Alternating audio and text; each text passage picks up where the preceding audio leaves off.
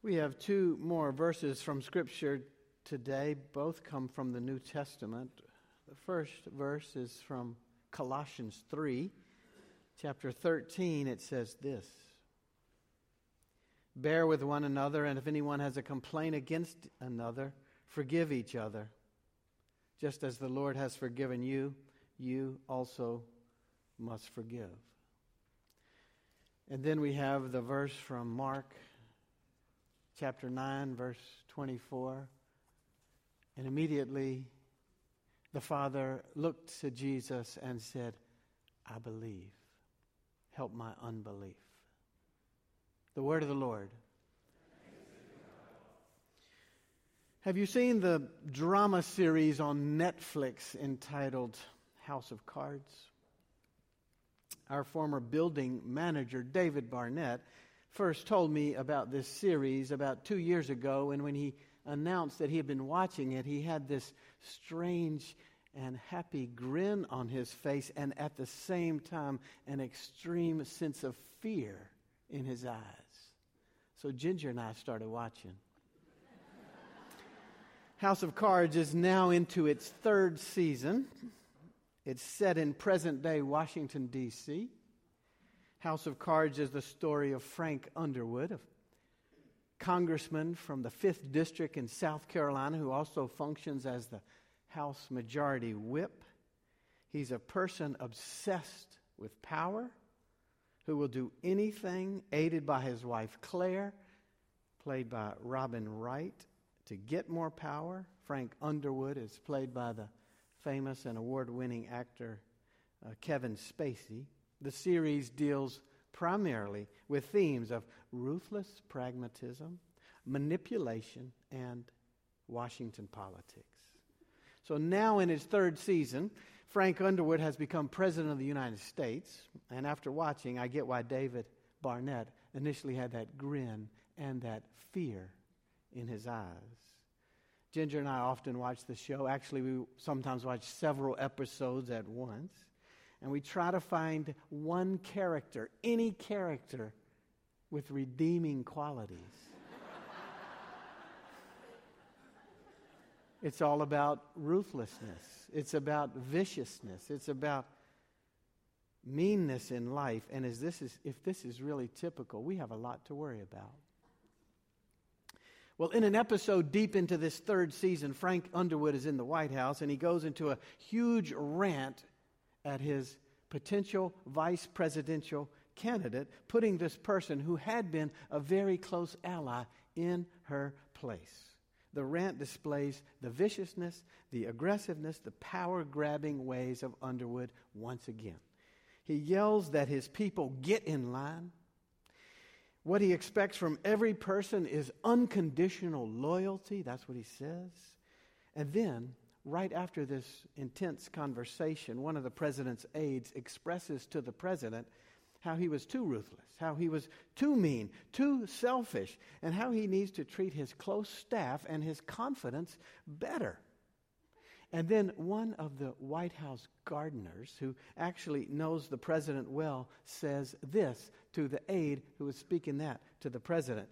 It don't do, it don't do no good calling a man out like that. He can't help it.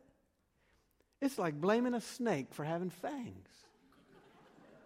That's who he is. In other words, there's no point expecting him to change. So here's the question for the day Are we able to change? Or are we mostly by nature more, more ruthless and vicious and selfish? Are we?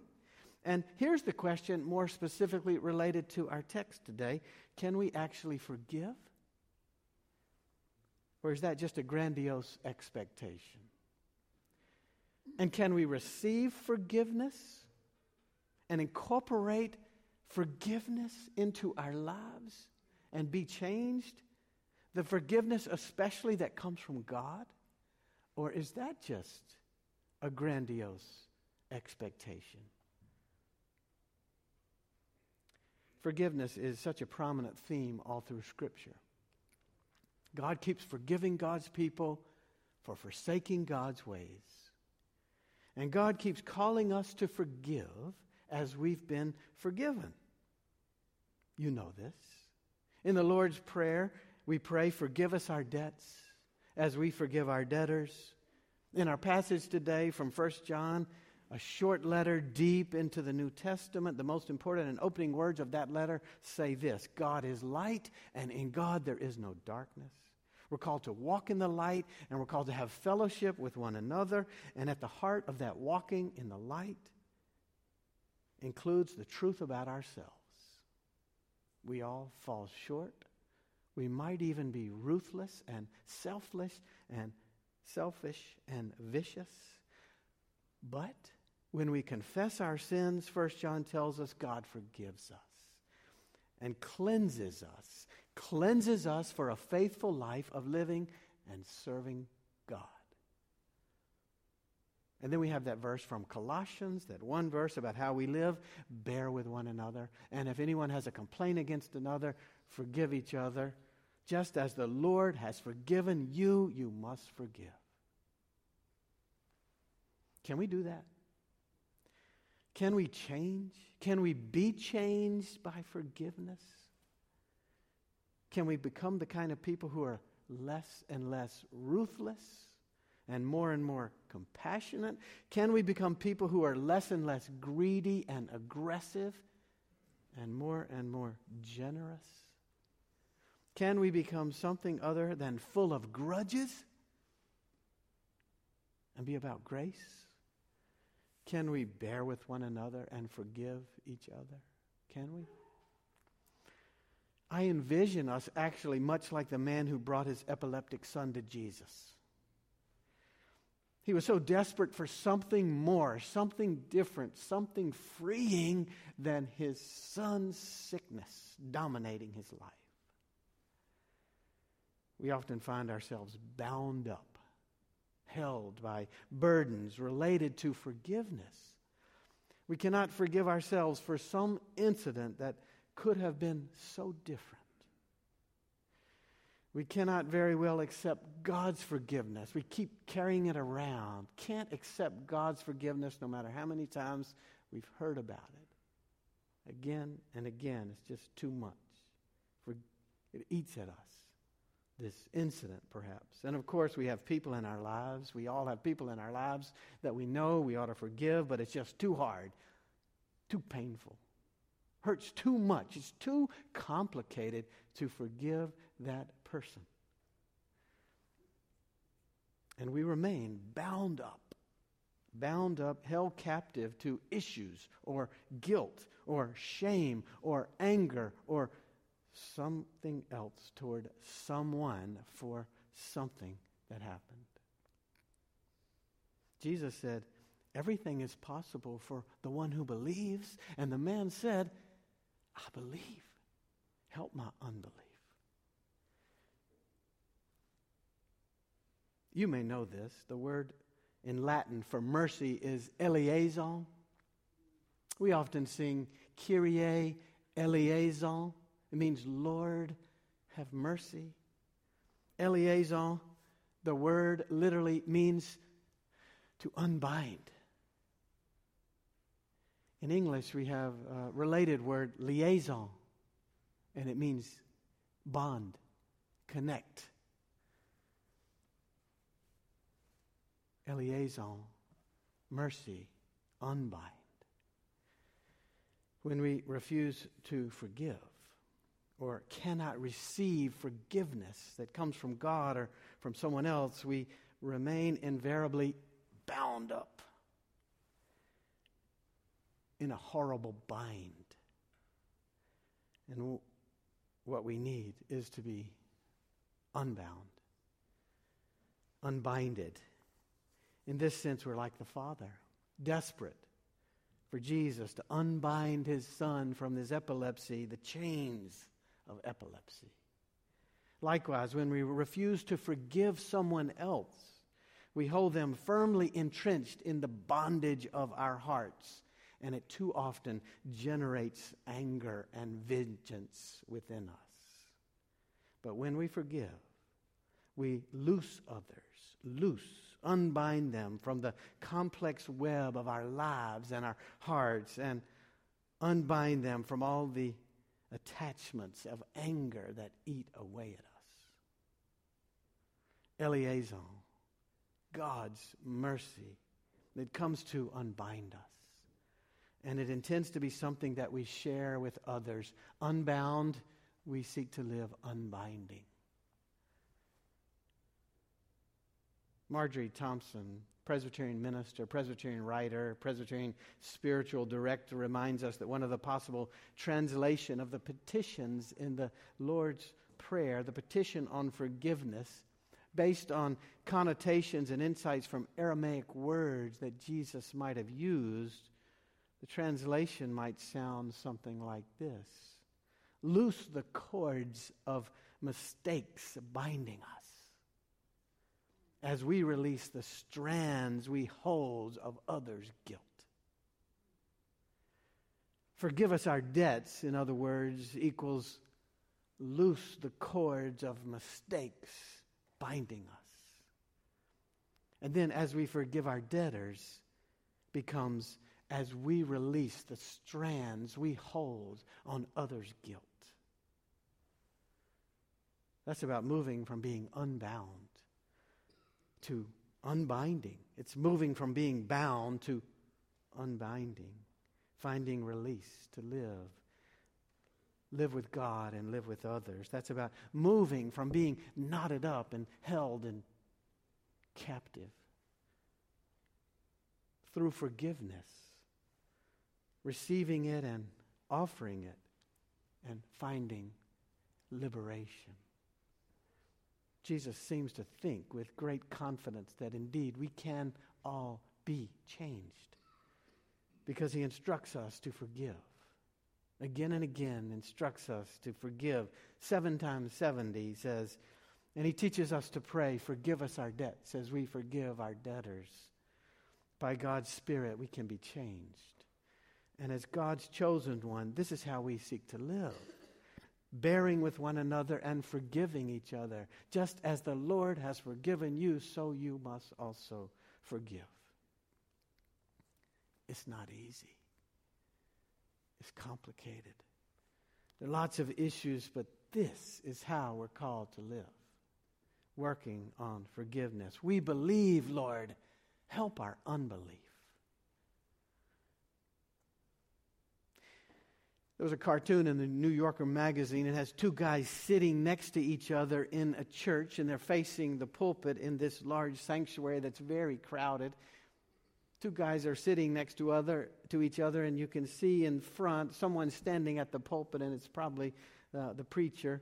And the first guy turns to his neighbor right next to him and says this.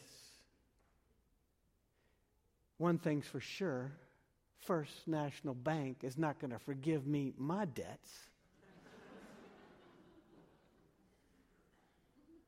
maybe that's how we think Maybe that's how we think. If forgiveness is a great idea, it's not very much, very well going to be lived out in our lives. If First National Bank is not going to forgive our debts, then maybe God's not going to forgive our debts either. First National Bank is not going to forgive our debts, why would somebody forgive me for what I've done?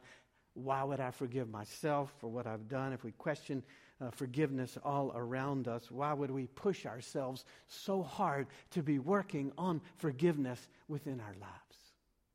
It's just not possible, we think. Too often, too far from our lives. That's how we think. And if forgiveness is mostly a nice idea, no wonder our lives are more shaped by grudges than by grace. If forgiveness is mostly a nice idea, no wonder we often opt for litigation instead of reconciliation. Or focus on our rights or what we can gain and ascertain rather than what we can give and how we can be changed as God's faithful people. But, friends, this Jesus, this Jesus will not let us off the hook. He won't keeps talking about this forgiveness, keeps speaking about forgiveness, telling us in various places that forgiveness is part of genuine life with God. That's what life with God looks like. It includes forgiveness. We've been forgiven, we're to forgive. Forgive us our debts as we forgive our debtors. And Paul puts it very succinctly. It's not just a nice idea, it's a clear expectation. Bear with one another. And if anyone has a complaint against another, forgive. Just as the Lord has forgiven you, you must forgive. This is part of the faithful life with God, the way of discipleship. And it's not just part of the faithful life, it's becoming more and more a part of the healthy, wholesome life. Scientists, doctors are finding that forgiveness correlates to physical well being. Scientists, doctors are finding that forgiveness includes better sleep and lower blood pressure and lower risk of heart disease and even increased life expectancy. Really, every bit you'd expect from reduced stress comes with forgiveness. An inability to forgive hampers our lives, our health, our wholeness, leaves us bound up, held captive, burdened. God knows we need to be released, relieved, freed for wholesome, purposeful, healthy life. One professor at Stanford, a guy named Frederick Luskin, has taught a forgiveness class for many years. Luskin argues that it's the practice of forgiveness in the small places of our lives that most shape and change us as God's people. We assume that forgiveness starts with the big dramatic events. Uh, either our grand sense of personal shame or the major hurts that we carry around and we cannot forgive. Luskin actually says we have to start with the smaller, everyday things. Can you forgive your brother in law or your son in law for being so annoying? We start there. Can you forgive the snide comment that someone shared in some insignificant encounter that led you into judgments and condemnation? Can you forgive traffic on the way downtown to worship or during the week? We have to practice forgiveness every moment of every day with the things that happen to our lives in order to be changed more and more into forgiving people. Bear with one another and forgive each other as the Lord has forgiven you, and then you will be changed. Part of what makes forgiveness so hard is that it demands constant selflessness we have to detach ourselves from certain comments. We have to detach ourselves from certain interactions that hurt us, that anger us. We have to realize that the personality of the annoying person or the comments in some hurtful situation are more often about that person, not about you, about that situation, and less about us. That realization is often difficult because we take things personally, but that realization begins to open the door to forgiveness and grace instead of hurt and grudges. Our calling, our way of life as disciples intends that we change and we keep changing the kind of become the kind of loving and forgiven and forgiving people that God calls us to be. We're not just snakes with fangs. We're made in the image of God. All of us, all people. We're made in the image of God, and in Jesus, God became a human that we might become more like God. And that's certainly about forgiveness. Receiving forgiveness, sharing forgiveness, it certainly has to do with how we live and how we forgive. There's a remarkable story out of the Armenian church. You may recall that in the early 1900s, the Armenians were brutalized, brutalized by the Turks. There's a story about a Turkish officer who raided and looted an Armenian home. He killed the parents. He gave the daughters to his soldiers. He kept the eldest daughter for himself. This is the ugly stuff of terror and war. Sometime later, the eldest daughter, whom the officer took for himself, escaped from the Turks, and she trained as a nurse. And as time passed and the incident settled in Armenia, she found herself in a hospital and in a ward caring for Turkish soldiers. And one night, by the light of a lantern, she saw the face of the officer who came to her home, who killed her parents, who gave away her sisters, and who brutalized her. She saw his face. He was so gravely ill that without exceptional care, he was dying. The days passed, and the man got better, and then one day, one day the doctor and this particular nurse stood by the bed of this particular officer. And the doctor said to the officer, But for this nurse's care, you would have been dead. And the man in the bed looked at the nurse and he said, We have met before. And the nurse said, Yes, we have met before. And the man said, Why didn't you kill me? And the nurse said, Because I follow the one who said, Love and forgive.